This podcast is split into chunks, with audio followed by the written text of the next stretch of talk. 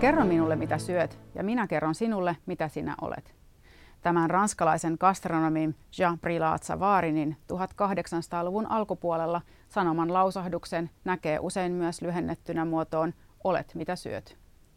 Elintarviketieteissä lause voisi kääntyä muotoon kerro minulle mitä syöt ja minä selvitän sinulle, mistä ruokasi koostui, miten ruokasi molekyylit muuttuvat valmistuksen ja varastoinnin aikana ja mitä niille kehossasi tapahtuu.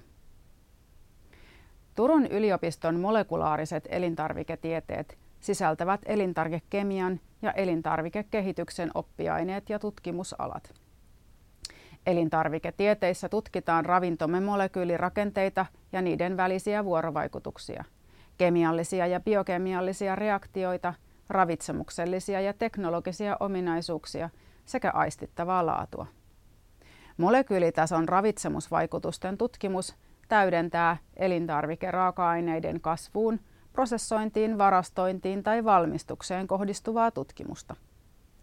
Elintarvikekemiassa myös kehitetään kemiallisia ja biokemiallisia analyysimenetelmiä. Elintarvikekehitys taas on teknillinen oppiaine, jossa elintarvikkeita tutkitaan ja kehitetään tavoitteena tietyt biokemialliset tai teknologiset ominaisuudet, kuten vaikkapa tietty ravitsemusvaikutus, pidennetty hyllyikä, uudenlainen tuote tai toivottu aistittava tai muu laatutekijä. Molekulaaristen elintarviketieteiden tutkimus tukee ja osin myös mahdollistaa muun muassa uudet ruokainnovaatiot, elintarviketurvallisuuden, kestävän kehityksen sekä terveyden. Ruokaan liittyy aina myös sen aistittavat ominaisuudet ja usein myös yhteisöllisyys. Kerron seuraavaksi elintarvikekemian ja elintarvikekehityksen tutkimuksestani kolmen esimerkin avulla. Ensimmäisen tutkimusnoston teen rasvoista. Vaikka pitkäketjuisiin omega-3-sarjan rasvahappoihin kuuluvien eikosapentainihapon ja dokosaheksainihapon terveyshyödyistä on paljon tutkimustietoa, ihmisten omega-3-status on alhainen. Harva suomalainen syö suositellut kaksi tai kolme kalaateriaa viikossa.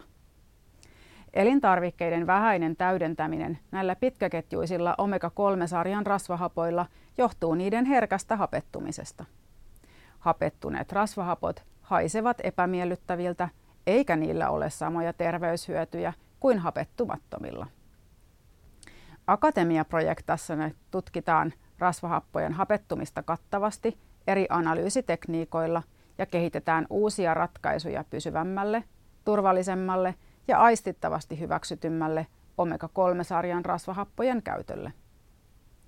Tavoitteena on suojausmenetelmät, jotka mahdollistaisivat sekä hapettumisen eston että flavorien sitomisen siten, että haluaisimme käyttää esimerkiksi kotimaista silakkaöljyä ihmisten ravinnoksi nykyisen rehukäytön sijaan tai rinnalla.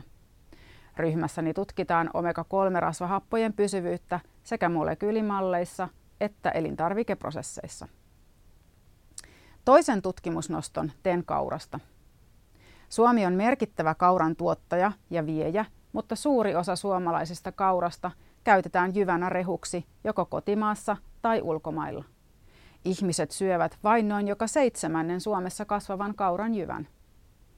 Kauran liukoisella kuidulla, beta-glukaanilla, on useita terveyshyötyjä.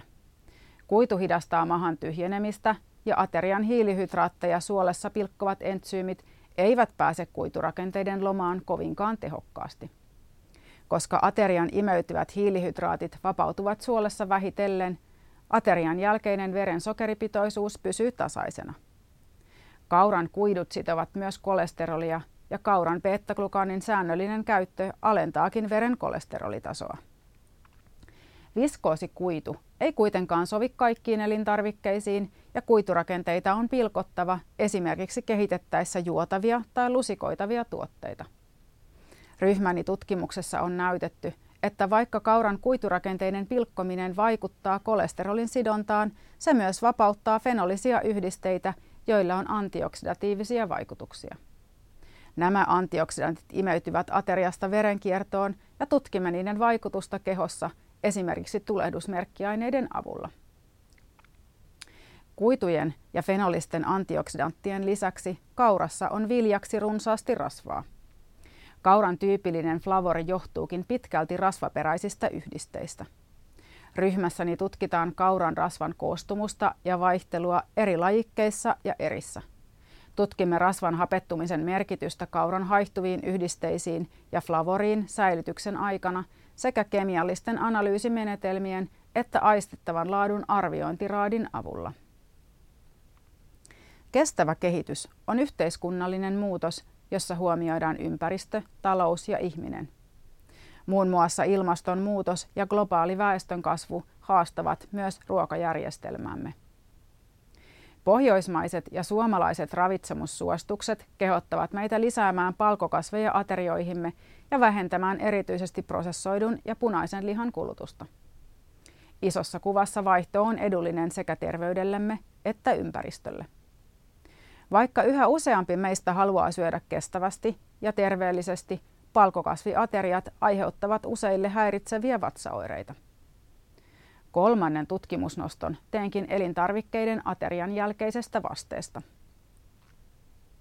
Palkokasvit sisältävät fermentoituvia olikosakkarideja, jotka kuuluvat niin sanottuihin FoodMap-yhdisteisiin sekä ravintokuitua.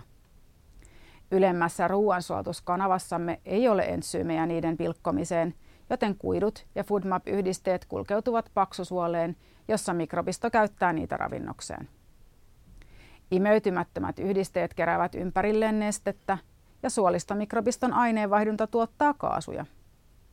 Osa meistä on sensitiivisempiä tälle aineenvaihdunnalle ja kokee häiritseviä vatsaoireita. Tutkimusryhmässäni selvitetään elintarvikkeiden suolistovaikutuksia tutkimalla ruoansuotuskanavan olosuhteita nieltävän pH- ja paineanturin avulla sekä mittaamalla paitsi itse mikrobistoa myös sen aineenvaihduntatuotteita. Määrityksiä teemme vapaaehtoisten tutkimushenkilöiden uloshengitysilmasta, verestä, virtsasta ja ulosteista. Samojen menetelmien avulla olemme tutkineet myös esimerkiksi maidon ja perunan aterian jälkeistä vastetta. Ryhmässäni on jo saatu viitteitä siitä, että vatsaoireet ovat monille sensitiivisille henkilöille merkittävä syy olla käyttämättä palkokasvituotteita ja että kaikkien kuiturakenteiden fermentaatio ei aiheuta samanlaisia oireita. Elän syödäkseni ja syön eläkseni. Elintarvikkeiden molekyylejä tutkin ammatikseni ja intohimokseni. Osana suomalaista ja globaalia elintarvikealaa ja kestävää biotulevaisuutta – elintarvikekemian ja elintarvikekehityksen yksikössä bioteknologian laitoksella Turun yliopistossa.